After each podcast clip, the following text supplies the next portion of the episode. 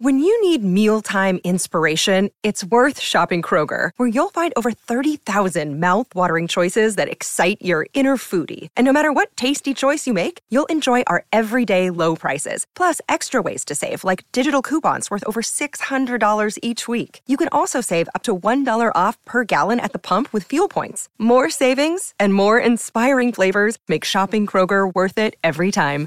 Kroger, fresh for everyone. Fuel restrictions apply. Hey everyone, Emily Peck here with What Next TBD, closing out 2023. It's been a wild year, folks, especially for tech. We saw AI finally break through to the mainstream. Crypto star, or former star, Sam Bankman Fried was put on trial and convicted. And I mean, so much Elon Musk drama. But now it's the holidays, and TBD is taking a break from the news to look back at the year. We'll return with new episodes in January. And in the meantime, here's one of our favorite episodes from 2023. We hope you enjoy. One of the splashiest and most consequential moves Elon Musk made after taking over the platform formerly known as Twitter was to strip verified accounts of their blue check marks. Overnight last spring, a blue check mark went from a symbol that meant you were who you said you were to a scarlet letter marking those who paid Musk $8 a month for the privilege of posting. But strangely, some high profile accounts got to keep their blue check marks free of charge, even if they didn't want them, including novelist Stephen King. So we asked King what he made of the change. Steve, can you um can you tell me who you are and what you do? My name is uh, Stephen King. Uh, I'm a writer, freelance writer, a novelist, short story writer, and uh, sometimes essays, and that's what I do. That's who I am and what I do. And you have 7.1 million Twitter followers last time I checked. If you say so. Stephen King, yes, that Stephen King, agreed to talk to me because he, like many Twitter users, had a somewhat confusing weekend online. Late last week, Twitter began removing verification badges, aka blue check marks, from legacy verified accounts and only keeping them for people who paid $8 a month for Twitter Blue. Except Stephen never paid. You tweeted on, on April 20th My Twitter account says I've subscribed to Twitter Blue. I haven't. My Twitter account says I've given a phone number. I haven't. W- like, what do you make of this state of affairs? Well, I, I don't really understand it. I mean, Elon Musk, after I said that, he he tweeted back that uh, uh, thank you, no, and then the little praying hands thing that means namaste. And uh, I thought to myself, you know what? This is really kind of weird. He gifted me this thing, but it said on the original blue check that I'd given that I'd actually approved of it or I had paid for it or given a phone number, and none of that stuff was true. And he's not alone. A slew of celebrities, LeBron James, Brie Larson, and William Shatner, among others, still have blue checks. None of them have subscribed to Twitter Blue either. Elon Musk has implied that he's personally paying for them, even if they don't want him to. Some people have theorized that accounts with over a million followers are automatically getting blue checks. That seems to be what happened to Jon Favreau, who has 1.4 million followers. I did not. No, I did not. Uh, I did not subscribe because I do not want to give uh, Elon Musk any money. Jon co founded Crooked Media, hosts several podcasts there, and used to work for President Obama. And his checkmark just appeared, though he did think about getting rid of it there's some people who were telling me like, well, if you change your name, then the check mark can go away, but then you can't say anything about it or else it will come back. And I thought about doing that, but I was like, you know what? I think that's a bridge too far for me personally eh, to like let everyone know, hey, I'm I, I so want you all to know that I don't have this, that I didn't pay for this blue check mark, that I'm going to do this workaround to get rid of it. Um, and also because he's quite capricious in how he manages Twitter. Um, I don't know that like if I changed my name or he's he would like suspend us or all the people who did this, right? Because he's a little he's a little petty like that and capricious. some other people seem amused by the whole thing. New York Times columnist Paul Krugman, who has four and a half million followers, also got a check mark without paying. He emailed me to say he appreciates that he apparently lives, quote, rent free in Musk's head. Honestly, this whole episode is pretty strange. But so is Twitter since Elon Musk took over. Stephen King described it in a tweet as a once pleasant neighborhood that's turned grungy and a little ominous. Yeah, yeah, it's gotten very strange. You know, there are a lot of people that I don't follow who are now part of my Twitter feed. Um, I, I don't mind. I don't block them. Uh, I think I want to know what they're doing, but you know, I get lots of tweets from every day. Every day, I get tweets from Matt Gaetz, uh, Jim Jordan, Lauren Boebert, uh, a number of different people who are just sort of like all in on Trump to the, to the extent that it's actually sort of amusing, you know. He says he has no plans to leave Twitter, but he doesn't tweet as much as he used to, and he doesn't go on as often. Same with Jon.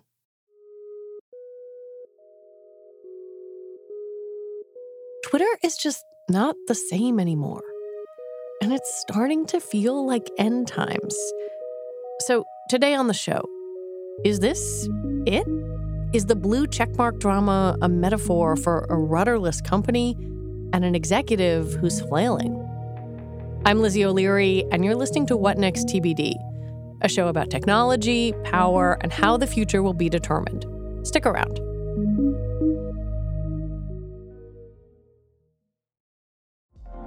Apple Card is the perfect cashback rewards credit card. You earn up to 3% daily cash on every purchase every day. That's 3% on your favorite products at Apple, 2% on all other Apple Card with Apple Pay purchases, and 1% on anything you buy with your titanium Apple Card or virtual card number. Visit apple.co slash card calculator to see how much you can earn. Apple Card issued by Goldman Sachs Bank, USA, Salt Lake City branch. Subject to credit approval. Terms apply. It used to be that having a blue checkmark on your Twitter profile meant one of a few things. You were a celebrity, or had a corporate or government account, or that you were a journalist. The point was that someone at Twitter had checked to see that you were who you said you were. I had one until last week. So did Alex Heath, who is the deputy editor of The Verge. And this weekend, Alex was watching the whole mess around the checkmarks unfold. So when I saw that LeBron had a check on his profile and said he was paying for Twitter Blue, um, you know, myself and others in our newsroom remembered him tweeting that he would not be paying for it, uh, and also just you know, kind of tangentially knowing about LeBron, he doesn't like to pay for things like this. It's not really how he operates, and so I thought something was fishy about that, and ended up getting in contact with his team, who quickly confirmed he hadn't paid and then found out that Twitter was actually reaching out to a select handful of accounts on behalf of Elon, offering to comp their subs.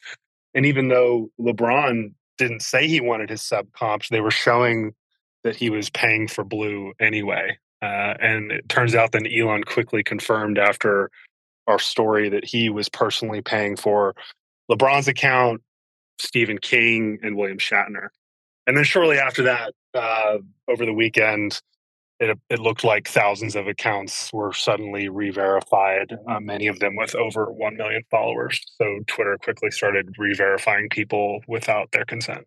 I mean what what do you think it says about a product when when arguably the most famous or certainly one of the most famous athletes on the planet goes out of their way to like make it clear that they don't use your product that they're not paying for this thing I mean, it says it's not working, right? It's the whole concept of the check has been inverted to where it used to be this status symbol that, sure, you know, we all joked about in the media and you know, you would hear things like, you know, what social media manager in 2015 had a contact at Twitter that got you verified, you know, stuff like that. Like it was never a thing that was really cool, right? But it had a sense of status to it that you couldn't just easily get.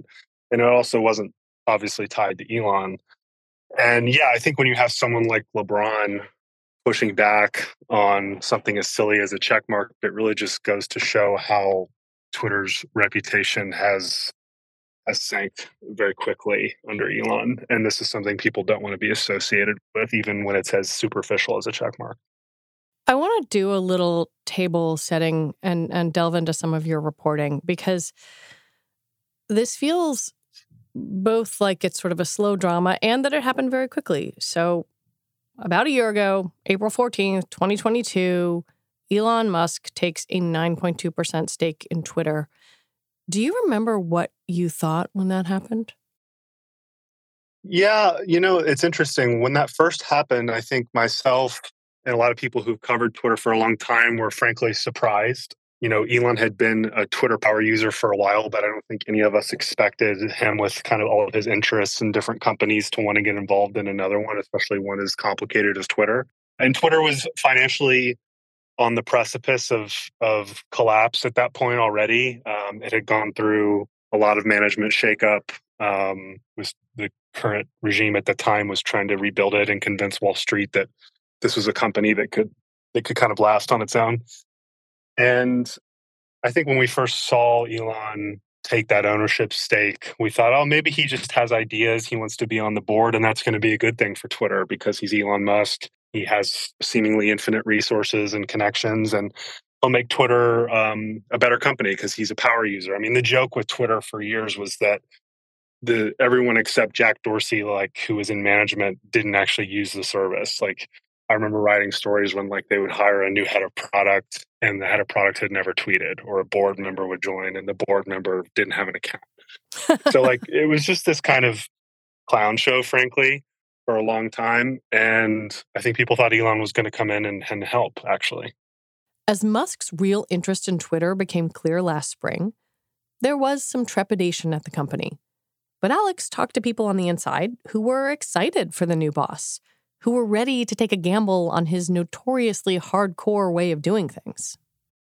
Elon's has a reputation or had a reputation for kind of galvanizing engineers, getting people to do and accomplish really hard things. At the same time, he's shown little to no regard for things like labor laws. He's been in a lot of hot lawsuits and employment disputes. And so there were concerns about that and just his style, right? It was very different from the Twitter management style, which I would almost describe as like stoic to to a fault at the time. Like Elon is the opposite. So yeah, there were definitely reservations, but I would say it didn't really turn until he actually bought the company. He became CEO on October 27th. And I wonder, in that period of time from then till now, what are the moments that really stick in your brain as sort of like the high points, the low points, or just the oh my God points? It really was a, a business story that's stranger than fiction. You really couldn't write how ridiculous it was from the very beginning. I remember the very first weekend that Elon had closed the deal and was preparing to do the layoffs, the initial layoffs.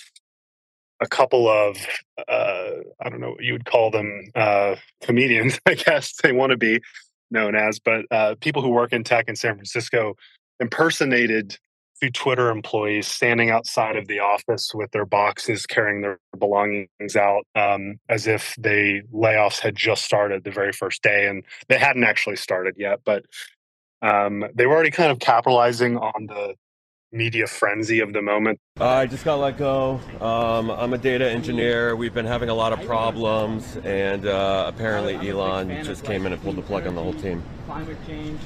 How are you feeling? Terrible. I feel really bad. I feel really shitty. One was uh, said his name was Rahul Ligma, um, which is a pretty crass uh, internet meme joke in the gaming community. Uh, the other one I think was Daniel Johnson. It just kind of set off how absurd and irreverent and ridiculous, frankly, this whole story was going to be. And then Elon, like, you know, like fed into it on Twitter. Uh, he actually hired those guys at one point briefly and brought them into the company and they like met with him. And so just like, wow, this is going to be a circus. Just days into his tenure as CEO, Elon started laying people off. Soon cutting as many as half of the 7,500 people who worked there when he took over. In mid November, he made it clear that he expected anyone who remained at Twitter to make it their top priority. He sent this email one evening saying, You need to be extremely hardcore if you're going to stay here. And he wanted people to opt into this new kind of work culture the next day on like a Google form, just hitting like yes or no on a Google form. If they said no or they didn't respond, they were going to be fired. And I didn't know how many of the remaining employees would opt in. I thought it would be more, frankly, than did, just because the the world was starting to change quite a bit. Tech companies were talking about laying people off. The market for these kinds of employees, the job market had really turned, and I was like, oh, maybe people will stay turns out that a lot of people left. And there was this moment in Slack and Twitter Slack where it was just hundreds and hundreds of the salute emoji, which has become kind of synonymous with with tech layoffs now and like standing in solidarity with with your former employees of people just saying, no, I'm not opting into this extremely hardcore culture. And it, it took Elon by surprise. It took his team by surprise. They were frantically trying to keep some, you know, special employees, some senior engineers from leaving who all decided to leave. And I just remember talking to people at the time who, before Elon bought the company, really admired him and admired what he'd done with Tesla and SpaceX and wanted to work for him and had just become so disillusioned and angry at how he treated the company and the and the people there coming in and that felt like a real turning point and i don't think the company the company certainly hasn't recovered since then when we come back. It's goodbye, Tony Stark. Hello, mess.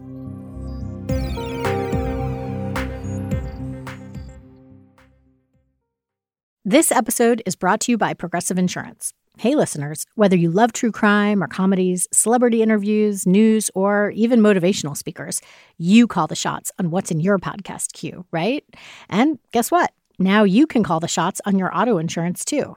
Enter the Name Your Price tool from Progressive. The Name Your Price tool puts you in charge of your auto insurance by working just the way it sounds. You tell Progressive how much you want to pay for car insurance. Then they'll show you a variety of coverages that fit within your budget, giving you options. Now, that's something you'll want to press play on. It's easy to start a quote, and you'll be able to choose the best option for you fast.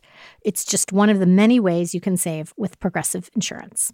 Quote today at progressive.com to try the Name Your Price tool for yourself and join over 28 million drivers who trust Progressive. Progressive Casualty Insurance Company and Affiliates. Price and coverage match limited by state law. I want to talk about Elon and I guess the the both the public perception of him but also how that is felt within his companies how how do you think that has changed basically as a as a function of what we've seen in the last year? Uh, it's been a real distraction for his other companies. I remember I talked to someone who was on his transition team. He brought a bunch of employees over from Tesla, SpaceX, Neuralink to Twitter to aid with the transition because he didn't trust the employees at Twitter to help him kind of take over the company. And uh, there was a quote that one member of the transition team, I remember, said to me kind of in the middle of it, kind of in the first several weeks, where he just was like, What the fuck does this have to do with cars? And that kind of like stood with me. Hmm. Um, and, you know, even then, people who were working for Musk and his other companies were like, Why is he doing this? Online, Musk has become a committed reply guy a dedicated poster of memes, and someone who is playing footsie with, if not outright embracing, some of the worst parts of the online right. He also has a tendency to punch or tweet down. He's becoming a little more unhinged publicly. He's got people hating on him now. And I think it's definitely, you know, now looking, we're almost what? We're a year into when he initially said he was going to buy Twitter before he backtracked. Like, it's certainly changed the perception of working at Tesla or working at SpaceX and, and Elon himself. So it's made it a lot harder, I would say, for, for people who work at his other companies. Because I think you have obviously a, a, huge split in reactions toward him. You have people who feel like they're discovering a new version of him. There are people who say, well, wait a minute, the the Tesla Fremont plant, you know, was been sued by the state of California for, you know, when you read the complaint, pretty egregious racism. And so there's this sort of, I think, conversation about whether he has changed or whether this process has uncovered different parts of him. I wonder how you think about that because you have a, a much more up close look at how he is behaving sort of within his companies, but also outside of them online. He does seem to have changed. I don't know how to exactly word it, but Twitter is just this very weird place. And he is in this really weird place where he's the biggest user on the platform that he bought and is really running it as a reflection of his own random whims and desires. Gosh, yeah, I just I don't even know how to put it into words. I mean, it seems to have gotten to him and really caused a lot of stress, although he seems to be having fun in moments, you know, like he loves the spectacle of it all. You know, it's like kind of reminds me of Trump in a way. Yeah. Um, like he kind of just wants to see it all burn. I, I do think this kind of a platform is so different from anything he's ever done. This is Twitter is really about people at the end of the day. It's not about rockets or self driving algorithms or factories. It's a very human, emotional thing. And, uh, you know, we've seen Elon kind of go through very tough periods before just running Tesla and SpaceX and the toll it's taken on him. And he's talked very publicly about it.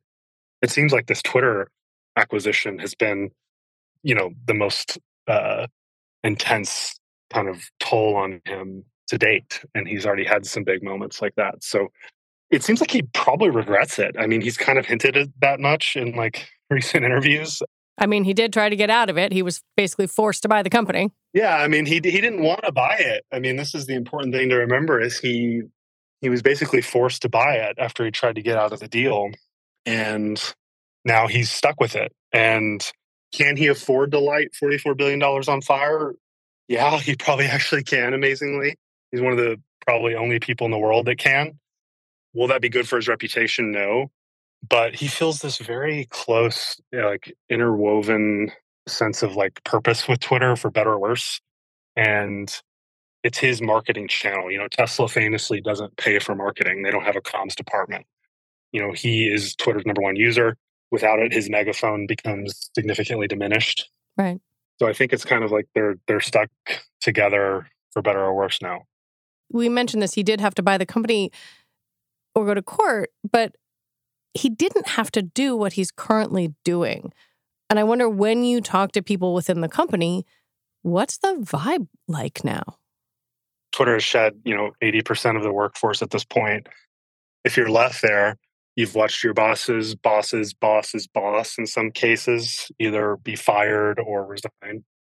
And now you're running the team that you were four layers down on before, just, you know, six months ago. And you're also like working for a company that's compensation structure is kind of unknown. I mean, he's giving people stock in this new X holding company, but people don't really have a sense of what the return on that is going to be versus a publicly traded company. The market for, you know, where you could go has become significantly constricted, right? Companies aren't hiring in tech like they used to before he bought the company. I don't know, it's a lot of people who are sensing an opportunity to rise up the ranks, get close to the world's richest man, prove something to him that will potentially help them in their career.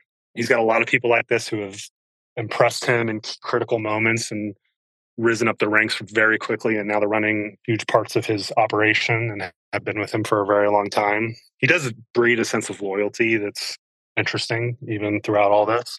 But a lot of the more experienced people who have, you know, their career tech people have left already. And I don't really see how Twitter can hire the best people given its current situation and how Musk is handling it.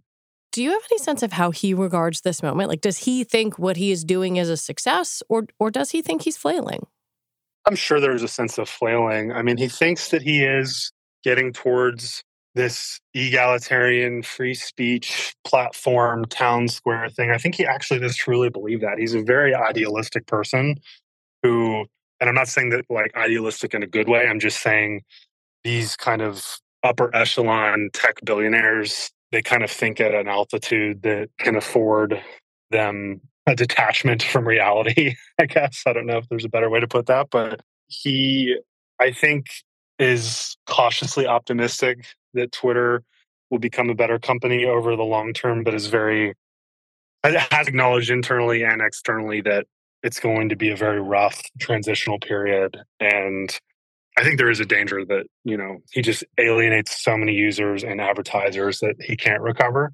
But he doesn't seem to think that yet. There's been the speculation from the beginning that the, what, everything he's doing is to just destroy the company in, out of spite. And I don't really buy that. But I do think he doesn't really understand what he bought still. On the one hand, he's overhauling Twitter's main interface by creating the For You feed and prioritizing the tweets of people who have paid for Twitter Blue, suggesting he wants to focus on his small group of subscribers. But on the other, he said he wants to remake the app into something totally different called X. He went so far as to merge Twitter into something called the X Corp, a change first noticed by Slate journalists in court filings, by the way. He has this vision to make Twitter a super app, which is tech speak for an app that does a bunch of things. I guess the closest analogy would be WeChat in China, where which is kind of like Facebook Messenger meets Uber meets your bank meets like a gaming platform. You can just do a ton of stuff in there. He wants Twitter to eventually become that. He says this was his original vision for PayPal. He was early leader at PayPal mm-hmm. and wanted PayPal to be called X. You know, there's this theory in the Elon Musk fan community that he'll eventually create this kind of Tony Stark like tech conglomerate of Tesla, Starlink, SpaceX, Twitter, whatever else he does, his AI stuff, and X, and it all be kind of integrated. And maybe you can like, you know, hail your autonomous Tesla from the Twitter app I mean, he's literally told employees he wants Twitter to be a bank account, to have savings and be able to send people checks, like literally physical checks, and do all kinds of financial stuff on the platform. It's a lot. But he says a lot of things that aren't true. Right. right. Um, I, I, do think this part, the super app, everything uh, app strategy is the underlying goal. I just don't think he has any idea how to get there and hasn't bothered to consult with the people in social media who have already tried this over the years and failed because there's nothing he's doing so far that would indicate i mean he laid the team off that was building a lot of experiences that would have actually made twitter a super app. He just like laid the whole team off uh, early on. So it's unclear if he actually has the wherewithal or ability to actually do that but that's what he's told employees. I'm so glad you mentioned tony stark because that's that's the the fanboy vision, right? Is that he is Tony Stark, and that I think actually Robert Downey Jr. may have met with him when he was kind of creating the character. And I wonder, like, if that's if that's the good Elon Musk, what's the other Elon Musk? Because you could also zoom out and look at this trajectory over the past year and a half and say, man, this feels a lot less like Tony Stark and a lot more like a cartoon villain. Yeah, or like Howard Hughes, right? He certainly has picked fights on issues that look really distasteful and frankly just horrible. Um, and he also is known to punch down, which I don't know, just is not befitting the world's richest man. He's very like petty, you know. He's been wielding Twitter kind of like a weapon against competitors, randomly blocking links to competitors or banning people for talking about competitors yeah, his behavior has become more erratic as time has gone on. It hasn't like stabilized, certainly. To me, the verification blue checkmark drama felt like a shift. But I- I'm willing to be convinced that I'm wrong and that, you know, Twitter is going to march along and everything will be okay. What do you think? I don't know. You know, personally, I want Twitter to live. I I've invested a lot into Twitter, as have many in the media. I kind of owe my career to it, frankly. I've made a lot of very valuable connections through it, invested a lot in the platform. It would be very sad for it to just kind of slowly decay and go away as it seems to be. The tinge of optimism I want to have is that you know, maybe market forces and incentives will be enough to have the ship be righted and maybe he finally gets a new CEO in, he gets enough pressure from Tesla investors to detach from Twitter, installs new management, that management rights the ship. That's the really only optimistic take. Right now, it does seem like Twitter is quickly losing its cultural relevance. Yeah. Its actual relevance as a town square, which is what he said he wants it to be. It's really just become like Elon's playground. You know, it's like, it feels like you used to go to Twitter to see what was going on, and now you go to Twitter to see what was going on with Elon. And I don't know how that changes. It seems to just be going that direction more and more. So I would say the only optimistic take is that he gets out of the way at this point. But at this point, Twitter needs money. Historically, 90% of the company's revenue has come from ads. And as of February, more than half of the company's top 1,000 advertisers stopped advertising on the platform, according to one report. It's hard to know exactly what's going on financially since the company's private now. But it doesn't seem like Musk's bet on $8 subscriptions is anywhere near a success. Yeah, I mean, it's not going to be the business that he and management before had hoped, but Twitter's already trending towards a collapsing business. So I'm not sure there's much to gain there. It kind of looks more like Rupert Murdoch owning Fox News type thing, where it used to be this social platform, and it's increasingly now being molded around the worldview of its of its boss. And we've seen kind of what that's done to Fox. It looks more and more like a media company. It looks like a tool for a billionaire to get his worldview out there and kind of shape society as he wants, which is not at all what he said he bought Twitter for. so it's it's ironic. I wonder what you think Twitter would need in order to succeed. Like, let's say starting tomorrow, you could prescribe a way for this company to get back on its on its feet. Like, what would what would he need to do? I mean, I think the easiest thing is to just bring in a new CEO and kind of get out of the way and bring someone in who either used to work at Twitter or has experience in the space, who understands these platforms and the humanness of them and advertising. He hasn't said that's going to happen anytime soon, but short of that, I don't really see what will help things rebound.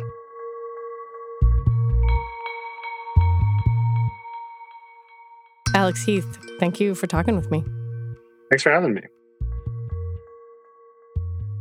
Alex Heath is deputy editor at The Verge. Special thanks to Stephen King, Jon Favreau, and Paul Krugman. And if you want to hear my whole interview with Stephen King, just head on over to the Slate Plus version of this show. We have dropped it there for your listening pleasure. And that is our show today. What Next TBD is produced by Evan Campbell. Our show is edited by Jonathan Fisher. Alicia Montgomery is Vice President of Audio for Slate. TBD is part of the larger What Next family, and we're also part of Future Tense, a partnership of Slate, Arizona State University, and New America. And we will be back on Sunday with another episode. I'm Lizzie O'Leary. Thanks for listening.